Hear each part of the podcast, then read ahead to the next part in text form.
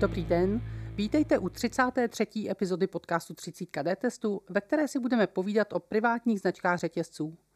Povídat si budeme s naším redaktorem Honzou Mariškou, který je naším specialistou na potraviny a který pro vás celý test z obsáhlých výsledků laboratoře zpracoval. Já jsem Eda Hekšová, ředitelka D-testu a budu se ptát za vás. Ahoj Honzo. Ahoj Edo, zdravím tebe, zdravím všechny posluchače. Honzo, mně se zdá, že na mě poslední dobou všude vyskakují všemožné privátní značky v reklamách. Většinou je to ve srovnání s výrobky jiných eh, výrobců. Zdá se mi, že to tedy zažívá velký boom. Je to tak, nebo jsem jenom ovlivněna tou reklamou? No, nejsi ovlivněna reklamou, skutečně to tak je. Privátní značky v současné době zažívají ohromný boom a v podstatě se dá říct, že jejich úspěšné tažení obchodní scénou přišlo v době koronaviru, kdy spousta lidí byla nucena změnit nákupní zvyklosti, trošku přistoupit k redukci výdajů a jako dobrou alternativu našli právě privátní značky obchodních řetězců, takže jejich podíl začal růst zhruba před rokem a v současné době té těžké finanční situaci eh, se dá očekávat, že ten podíl stále poroste. A můžeme se ještě dostat detailně k tomu, co to vůbec ty privátní značky jsou? Jak poznám, že jde o privátní značku? To je pravda, my jsme začali mluvit o privátních značkách, ale nevysvětlili jsme si základní pojmy. Takže eh, privátní značka je obchodní známka, kterou vlastní a má zapsanou určitý obchodní řetězec a pod touto obchodní známkou prodává výrobky různých výrobců. To je ten základní, to je ten základní definiční obor a když bychom se na to podívali z praktického hlediska, tak půjdeme například do řetězce Lidl, podíváme se na regál s uzeninami a zjistíme, že se tam prodává celá řada výrobků pod značkou Pikok, paštiky, salámy, párky. No a právě ta značka Pikok, tak to je ochranná známka, kterou vlastní řetězec Lidl a nechává si do obalů s touto známkou vyrábět od různých producentů masné výrobky, které potom prodává pod tu svou vlastní značkou. A ty si říkal, že ten boom začal někdy kolem koronaviru, ale předpokládám, že historie privátních značek je delší. Kdy to vůbec vzniklo? No v podstatě se dá říct, že privátní značky obchodních řetězců přišly s příchodem prvních velkých obchodních domů. Ty přišly v polovině 19. století v Anglii, takže někdy od období kolem roku 1860 se v Anglii začaly objevovat privátní značky, do kterých si majitele obchodních domů nechávali balit nejrůznější potraviny, třeba čaj nebo něco podobného. A za kvalitu toho výrobku negarantoval ten výrobce, který čaj vyráběl, ale eh, odpovědnost za kvalitu převzal právě ten majitel obchodního domu. No a kdybychom se podívali do českého prostředí, tak Bohužel se mi nepodařilo nikdy zjistit, jak to měli obchodní domy v období první republiky, ale něco jako privátní značku bychom tady našli už před rokem 89, kdy třeba eh, podnik s zahraničními výrobky Tuzex si nechával vyrábět v českých čokoládovnách lepší čokolády bombonierové kolekce a prodával to pod obaly s vlastní značkou jako výrobky Tuzexu a samozřejmě ten podnik Tuzex si tu čokoládu nevyráběl, ale nechával si to vyrábět od jiných. A když se skočíme zpátky do současnosti, dá se říct, kolik takových značek u nás na trhu je? No, v praxi na regálech seženem eh, najdeme těch značek stovky. A teď si rovnou musíme říct, že privátní značka není jenom záležitost potravin. Eh, najdeme ji v oblasti drogistického zboží. Když půjdeme do hobby marketu, tak tam najdeme plno privátních značek nářadí, elektrických strojů. Když půjdeme do obchodu s módou, tak i tam najdeme privátní značky těch oděvních řetězců, takže Eh, dá se říct, že privátní značek je určitě několik set aktivní službě, které teda najdeme, eh, najdeme v regálech. No a když jsem se třeba dnes ráno díval na registr ochranných známek, kolik privátních značek má zapsaných třeba řetězec Lidl, který je na privátních značkách celý postaven, tak ten má v registru zapsáno 1300 privátních ochranných známek. Takže skutečně těch eh, privátních značek je nepřeberné množství. A eh, já se ještě vrátím k tomu, ty jsi říkal, že eh, k tomu velkému rozvoji u nás došlo v období koronaviru a dá se čekat, že se jim bude dařit i teďko vzhledem k tomu, že ta finanční situace se skutečně zhoršuje u českých obyvatel. Znamená to tedy, že všechny privátní značky směřují na levnější ceny? Dnes už tomu tak není. V podstatě se dá říct, že privátní značky napodobily strukturu těch běžných značkových výrobků a najdeme mezi nimi výrobky, které jsou na nízké cenové hladině, potom tam máme celou řadu výrobků, které jsou ve středních cenových hladinách a najdeme i výrobky, které jsou, eh, řekněme, v prémiových hladinách. To znamená, že i mezi privátními značkami dnes najdeme potraviny z kategorie luxusního zboží, pekanové ořechy, lanížový olej a podobně. A najdeme mezi privátními značkami i celé řady biovýrobků, které se také řadí do těch vyšších kvalitativních eh, tříd. Takže rozhodně neplatí, že by všechno, co se prodává pod privátní značkou, byl nějaký eh, levnější produkt, ale jde o opravdu poměrně sofistikovaný, rozvrstvený systém, kde má každá cenová hladina své místo. A dá se tam vysledovat nějaký trend? Vzniká třeba víc značek, které jsou zaměřené, nevím, na udržitelnost nebo na nějaké lokální potraviny a podobně? Když se ohlédnu za tu dobu, co se pohybuju v potravinářství, tak se opravdu dá najít to, že před deseti lety převažovaly privátní značky, které byly spíše položené v té nižší cenové hladině, jako byly třeba značky Euroshopper nebo Tesco Value, možná si je pamatuješ, je to tak zhruba z doby před deseti lety. V současné době se privátní značky posouvají spíše do těch středních hladin a objevuje se trend například lokálních privátních značek, což můžeme vidět třeba u řetězců Kaufland nebo Albert, kdy vyrukovali se značkami, které evokují český původ a e, snaží se propagovat a prodávat lokální produkci. No a samozřejmě posledních pěti, šesti letech můžeme vidět i poměrně velký eh, boom v těch značkách luxusnějších, jako jsou třeba eh, řady Deluxe, které se nabízejí před Vánoci, a nebo i celá řada těch výrobků v biokvalitě. A co jsou hlavní výrobky privátních značek? Proč by si to spotřebitel měl koupit? V podstatě eh, ta privátní značka dobře funguje u potravin, kde nezáleží moc na tom, o jakou značku výrobku se jedná. To znamená, privátní značka se dobře uplatní u potravin, které mají takový ten komoditní nádech. To znamená, jedná se o máslo, mléko, mouku, sír, základní druhy uzenin a naopak možná o něco hůř fungují u těch charakteristických, eh, charakteristických výrobků, které si jako značku kupujeme zejména pro jejich výjimečné vlastnosti. Teď mě nenapadá úplně konkrétní příklad, ale třeba Nutella, jako lískou říčková pomazánka, od které očekáváme určitou chuť, tak ta se bude prodávat vždycky a asi málo která privátní značka by dokázala úplně, úplně nahradit. A mají ty privátní značky také nějaké nevýhody, a to ať už pro ty výrobce, nebo pro obchodníky, nebo pro spotřebitele? Samozřejmě privátní značka má řadu výhod, ale má i řadu nevýhod. A ty nevýhody padají jak na stranu výrobců, tak na stranu spotřebitelů. Já bych tedy začal samozřejmě u té spotřebitelské stránky. Eh, musíme si eh, asi tady nejdřív trošku nastínit, jak privátní značka funguje.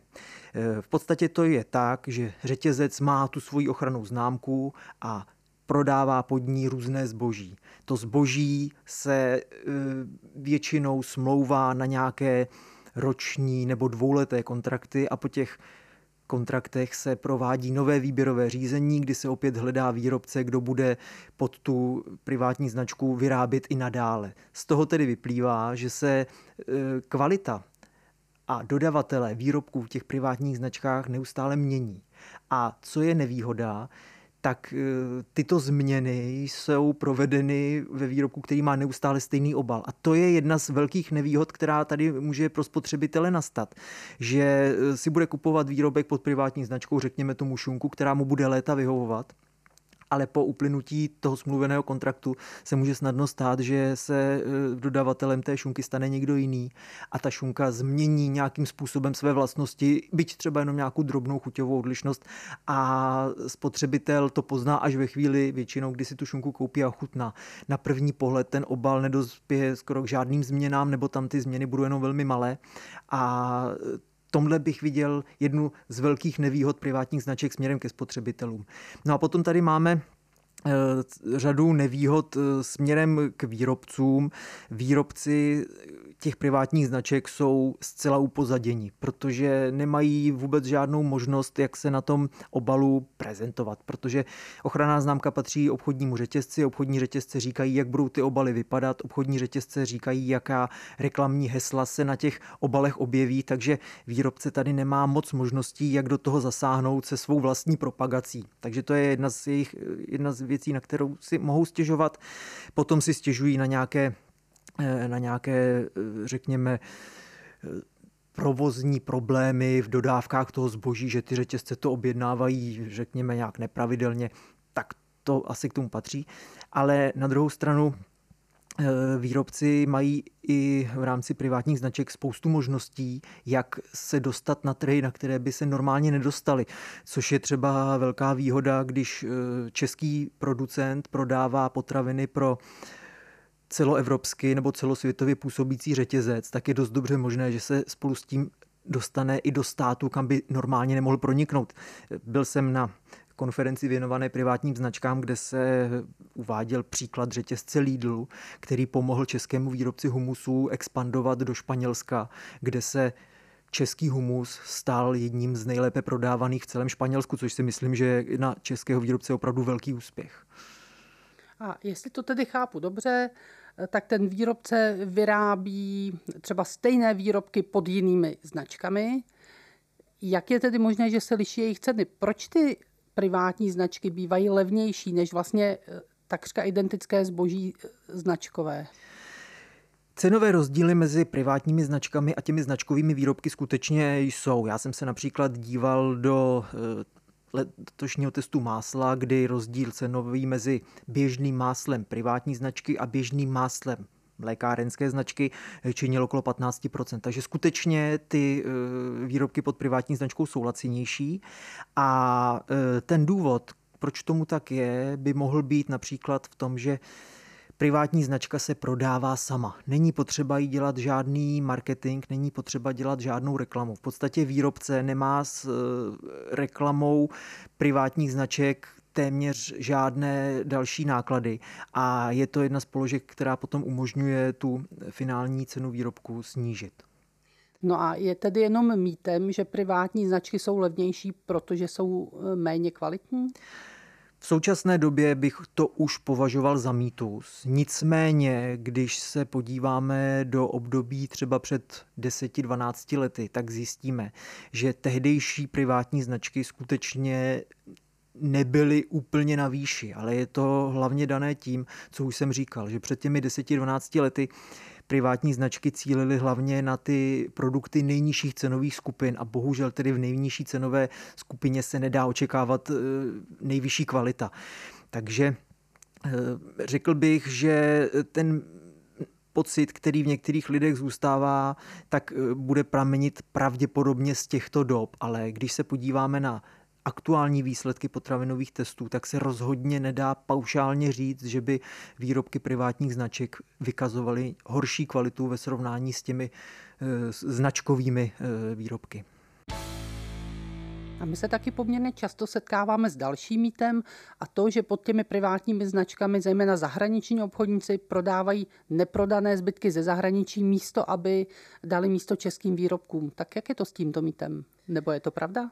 Eh, tak eh, musím zopakovat to, co už jsem tady říkal. Ten názor může eh, mezi lidmi přetrvávat, ale opět by se asi opíral o situaci, která tady byla před několika lety. Například, když jsem přišel když sem přišly některé zahraniční řetězce, které prodávaly výrobky vlastních značek, tak e, do té doby, než si vytvořili vlastní síť českých dodavatelů, tak skutečně v těch prvních letech po otevření českých filiálek prodávali zejména privátní značky, které e, dodávali ze svých mateřských zemí. Takže skutečně e, ten pocit mohl být, ale Opět naše testy teda ukazují, že v současné době se pod privátními značkami prodává celá řada českých výrobků a můžeme to vidět i na těch řadách privátek některých řetězců, které vyloženě cílí a propagují to, že jsou od českých výrobců. No ale e, když už jsme e, u toho téma výrobců a místa výroby, tak bych tady zmínil ještě jednu velikou nevýhodu privátních značek, kterou jsme dosud nezmínili, a to je velmi nízká míra informací o tom, kde a kdo ten výrobek vlastně vyprodukoval.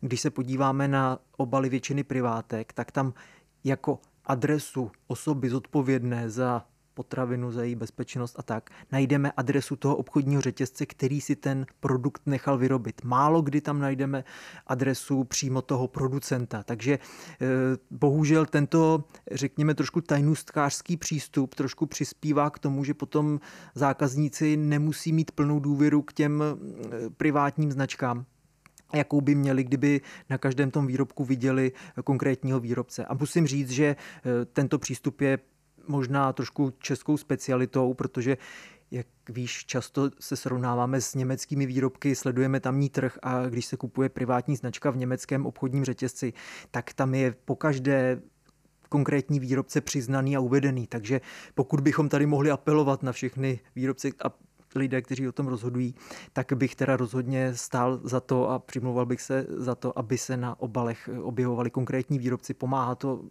té důvěryhodnosti a budování vztahů se spotřebiteli. A znamená to, že naše legislativa nevyžaduje uvedení konkrétního výrobce, čili když navážu na ten příklad, tuším ze šunkou, který si použil na začátku, že spotřebitel má oblíbenou šunku ve svém řetězci, Mezitím skončí kontrakt toho obchodníka a on začne ten výrobek pod svojí značkou vyrábět úplně jinde. Ten spotřebitel nemá šanci to zjistit. Zrovna u šunky je šance to zjistit, ale je to spojeno s takovou troškou detektivní práce. Ale u e, všeho, co nemní živočišného původu, ta šance zjistit skutečného výrobce je prakticky nulová. Ale u šunky, mléčných výrobků, prostě všeho, co se vyrábí z živočišných surovin, tak tam existuje eh, na obalu takzvaná veterinární schvalovací značka, což je malinkatý oválek, kde je uvedena zkratka státu, kde sídlí výrobce toho produktu a pak je tam uvedeno i jeho číslo. A podle veřejných registrů jednotlivých státních veterinárních zpráv se dá dohledat, které číslo připadá kterému výrobci. Takže kdo je eh, trošku zběhlý v hledání v úředních registrech, tak si může na obalu šunky dohledat, kdo za tou šunkou stojí ale musím říct, že my to často děláme při našich testech potravin a je to někdy skutečně teda mravenčí detektivní práce.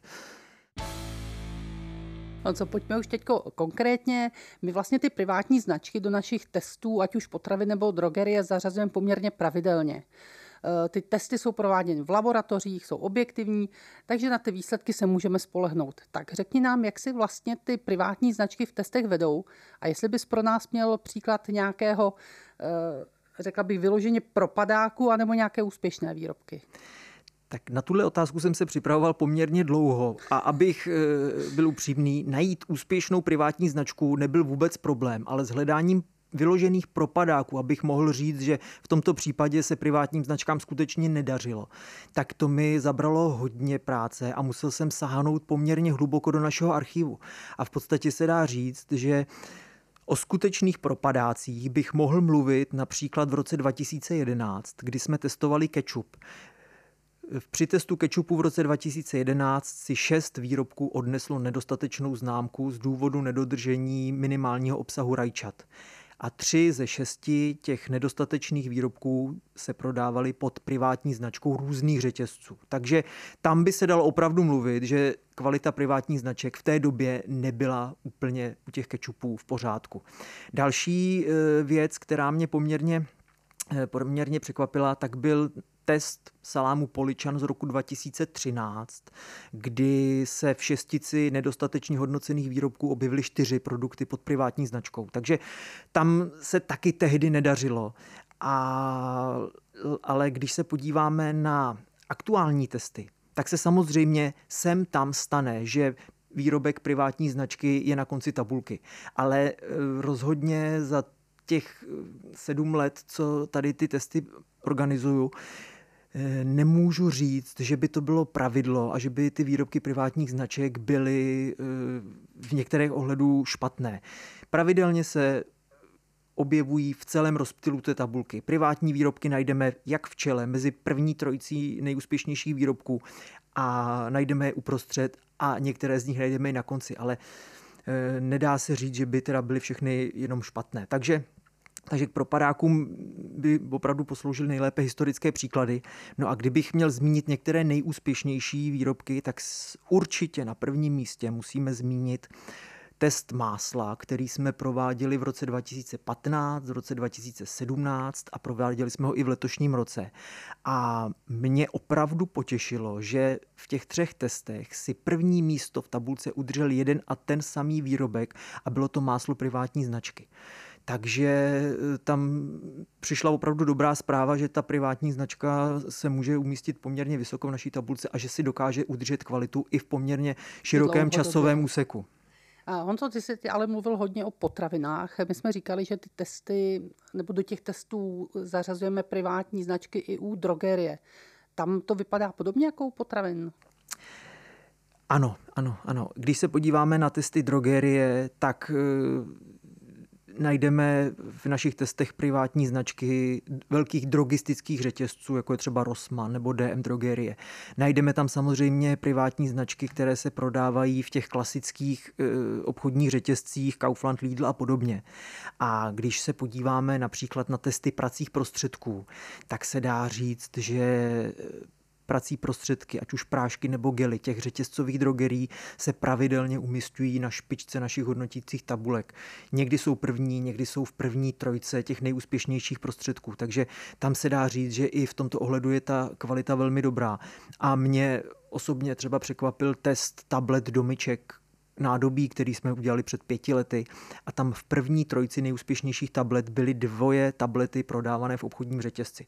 Takže se dá říct, že eh, privátní značka eh, dobře funguje i v té drogistické oblasti, ale jinak eh, zase platí všechno, co jsem říkal o těch potravinách. V drogerii najdeme privátní značku na vrcholu hodnotící tabulky, najdeme ji uprostřed, ale samozřejmě některé výrobky se mohou objevit i na chvostu.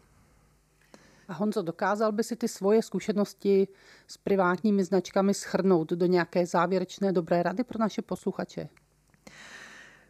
Mojí dobrou radou by bylo v první řadě nebát se privátních značek a e, skutečně se jim podle našich výsledků dá důvěřovat. Nemusíme mít obavy z toho, že jsou o něco levnější než srovnatelný značkový výrobek, který stojí na regále vedle.